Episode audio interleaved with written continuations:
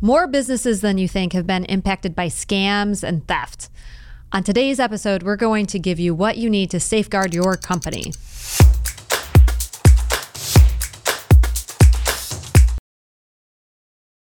Welcome to Bootstrappers Podcast, where we help entrepreneurs scale their business with remote teams. I'm your host, Jeremy Aspen, here with my co host and spouse, Gwen Aspen, and together we have helped hundreds of companies grow their business through remote professionals. If you want to achieve those big, hairy, audacious goals for your business, this is the podcast for you. Most successful people don't want to talk about the time they fell for a scam or admit that they trusted someone, even a close friend or family member who stole from them. But the percentage of businesses who have had this happen is incredibly high. However, the number of people talking about it is really low. And these kind of scams can set you back and put you out of business. So today we're going to break the trend and give you all the things you need to do to safeguard your company from theft and scams. So uh, we have had several people try to scam us over the years. No, thankfully, no one's been successful, but we've been close a few times. If I was successful and I scammed you into marrying me, you fell for it, sucker. Uh, um, but I have read because uh, this is such a big deal. You even had a friend recently get scammed out of a hundred thousand dollars. Yeah. Uh, so th- these are those phishing scams. This one is a phishing scam, and um, it was in another country. And sure enough, they uh, you know they they got an email and they wanted to make sure the money was wired somewhere, and it went to a bank account somewhere else that no, and that hundred thousand dollars is gone. And of course, they're not going to talk about that publicly. And a lot of these scams happen uh, behind closed doors and you just never hear about it. But it really is something that we all have to train our teams to watch out for and uh, make sure that um, we're safe against all kinds of scams and th- thievery. So, one of the things that um, I, di- I did, because this is the kind of thing that keeps me up at night, I did read a book called The Thief in Your Company by Tiffany Couch. Totally recommend it. Um, but she mentions as a forensic accountant herself that one of the biggest risks to any company is one person in the office who gets the mail, enters things into the system, and goes to the bank. If any of you have that closed loop of an employee, that is your biggest red flag risk area um, because they can get the mail, and usually it happens with tax statements where they pretend that they paid the taxes, don't pay the taxes, steal the money that you'd pay towards taxes, and give that money to themselves. Well, and yeah, the other thing they end up doing if you have software that lets you lets that person create vendors, then they start to make fake vendors, which is another thing yes. in that book. And then they can write checks to this fake vendor and you never find out. And that's uh that's I've heard that one several times. The other one that's a big one is if they are in charge of offboarding employees and then they don't offboard them correctly and put their own bank account in replacement of the old employee. Oh that's another yeah. area. They're so creative. Oh my gosh. And then another area where I've seen a lot of painful thievery is when you have a trusted professional who has maybe a company credit card or does a lot of sales activities. And uh, if you really audit those uh, charges on the credit card, they're spending your money on shoes or massages or other um, un you know non-allowed expenses yeah. while they're on va- on a company vacation and those are really emotionally painful i think for owners because you're like oh my god you're my best salesperson we've been working together for 10 years and you just scammed me out of all this money for you know your prada bag and i didn't even know i thought it was a client dinner you know well so if we're riffing I remember just a couple years ago. Well, no, this is probably going back eight years, eight, ten years ago. But uh, we, you know, we have a pretty solid system, even back then, ten years ago, um, of where we control uh, the transactions on credit cards. And even despite that, there were a couple of instances where an employee, a maintenance technician, bought a drill, like an electric drill, a, a nice one. And then, and that's usually not we could see that that could get done like maybe there was permission and all that And then there was a second time, and then on the third time, my the guy that does our audits and does data entry, he's like, "Why is he buying three drills?" So, sure enough, he ended up buying three drills over the course of three weeks, and he was selling them for half the price right when he left the building. Hmm. You know, that's another one. So you've Yeah. got to have tight controls over your credit cards to ought to catch for that. And candy bars. If you have a trust account, we used to see that all the time. Um, the guys would leave after buying supplies. They'd throw a candy bar onto the tab.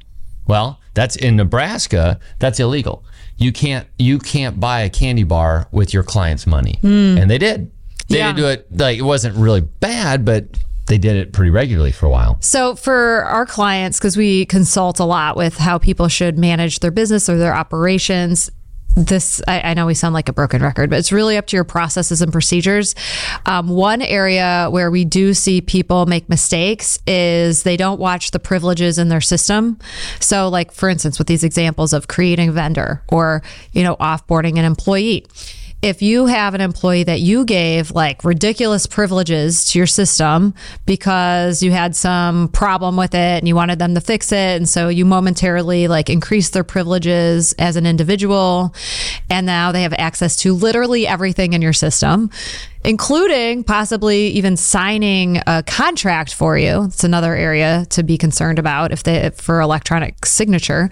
But um, if you gave them too many permissions and then you forget about it, and then they can do things for months later that you find out about only after the money's gone because you gave them these permissions, forgot about it, and they shouldn't have had them in the first place. So Jeremy always has been a stickler for this, and I agree with him that you give permissions by role, not by individual, because it's easier to audit, and then you can make sure that if you're giving, even if you're doing a like a special thing, don't change the individual's privileges, change the full role, and then you'll remember to change the full role back more easily than an individual. Yeah. So one of the things to do, like make notes.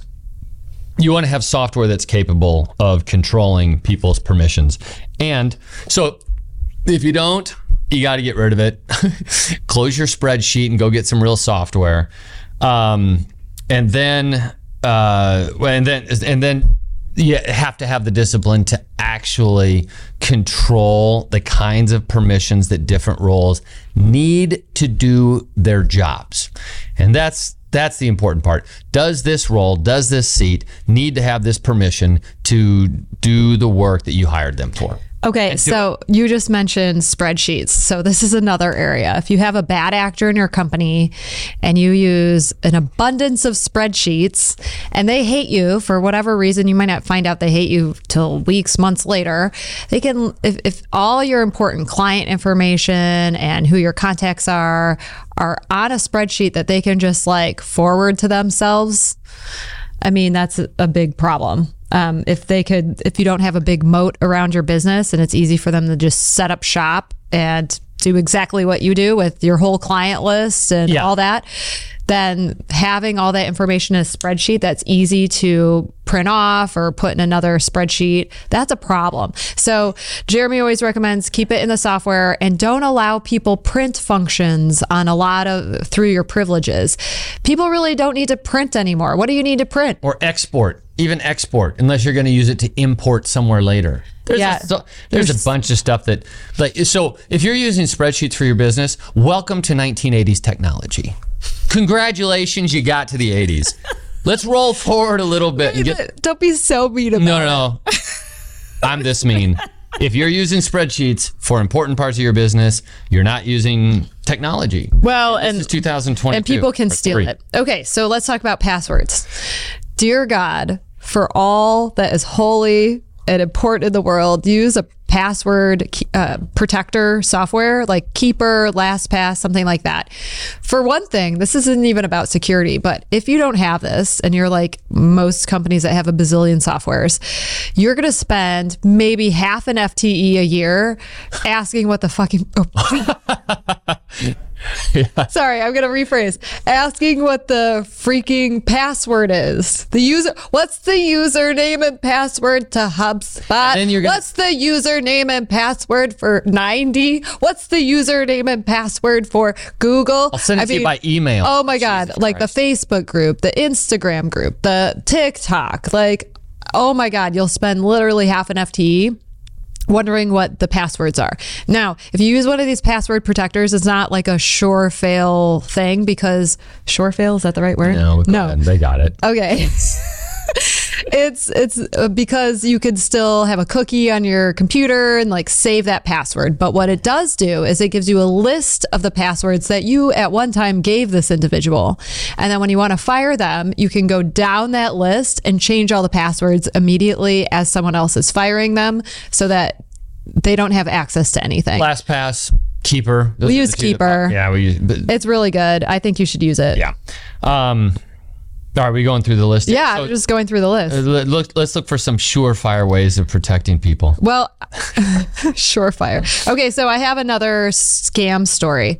So uh, we had a new sales employee, you know, super anxious to please, really into her brand new job.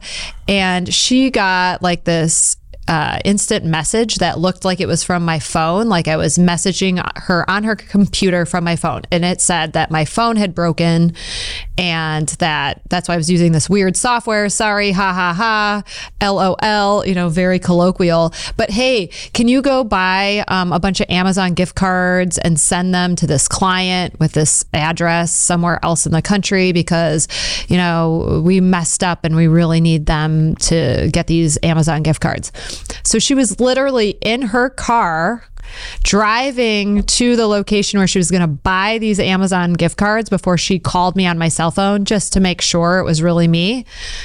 Obviously, it was not me. Make sure your employees know that you never need a damn gift card.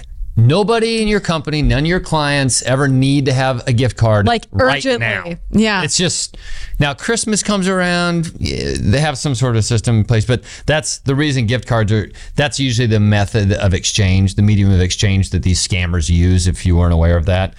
Uh, they have people go out and buy gift cards, they give them the number and then they have this they have money available to them to buy stuff on Apple or Amazon. Do you remember when our accountant almost got scammed at Wistar Group No. Who's and that? she almost sent She did? No, I don't remember. I remember one of our. It was uh, very close. It was very close. It was one of those urgent requests, and she thought it was from you. oh yeah, I do remember that. Yes. yes. So I mean, this is literally happens all the time. well, and then time. I was talking to a guy in the office. I was listening actually to a guy in the office. And he This was talking about, ago. oh, I'm giving you access. I don't know why you can't see it. Oh, and then it was something like, oh, I sent you too much money. And I was like, no, I went over, Bill, hang up. He goes, no, no, no, it's the it, it's the bank. I accidentally sent them too much money for. I was like, hang up, you're getting scammed. And he was really polite and hung Was up. Was it his personal money? No, he didn't yeah, it have was his- access it was to. his personal. Yeah, it was his per- But anyway, the point is, this, these things are happening. Okay, one more thing. One more thing because it's relevant and it happens in Mexico all the time. Um, your ba- these scammers can spoof your your bank's name on the caller ID and then ask for like information like your social security number and things like that. So even if it's the bank spoofing, just be skeptical even if your caller ID says a bank or a client name or something like that because it may not be them. So I want to go.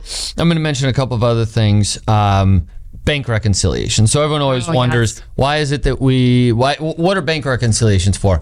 Of the several hundred companies, let's say a couple hundred companies that we've um, that I've consulted for, I would bet you 80% didn't reconcile their books anytime in the last year and most of them never had. Like they, there's this fundamental fundamental misunderstanding of what bank reconciliation is for. So in this context of security just know that that uh, reconciling your books credit cards and banks uh, are an important tool to making sure that your money is going where it was supposed to. Okay so reconcile your credit cards and reconcile your bank. And I so this just means that the in your software, the amounts of the checks and the amount that you have in the bank is the same as the actual bank account. Yeah. I mean, I just want to get clear on what reconciling means because a lot of people have a misunderstanding of what it even is. yeah. Make sure you reconcile the real world, what's at your bank, with what's in your software. That's that's it in a nutshell. But I have Um, a scam story about that. and well, and something to consider is that if you have deposits that haven't been reconciled for over a couple of days, attack those. If you have checks that haven't been cashed for a month or two, call the vendor, find out um, why they didn't get it, and if they need to reissue, because that's where some scammers have some room. If they're making a fake deposit, it's showing up on your books as income. If it wasn't actually a true deposit, you can't know the difference. Reconcile your books. Okay, so we did have a friend in the property management industry. He had this horrible cancer diagnosis. He was recovering, and somebody in a foreign country got his bank account information and started making small withdrawals using these fake checks. And he he was really good in general at reconciling his books, but because he was sick, he was just like a little bit behind in it. And right before, so he reconciled his books right before a $30,000 check was about to be withdrawn. And he caught it right in the nick of time, and um, the authorities were called. But the other problem is that authorities are totally overwhelmed with scams and stuff. So that's why this is so rampant, is because there's really not even anybody checking or there, there's really I mean, you can go to the police, but the uh, that these people will be found and held cul- culpable and go to jail or pay their dues is very rare because it's such a global dynamic. All right, Jeremy. So, in conclusion, what would you say maybe like the four most important things are so that people stay protected from? Okay, so procedures having uh, the approvals, Impro- approvals being part of the procedures for money to be able to leave the building. Uh, reconcile your books, credit cards, and bank.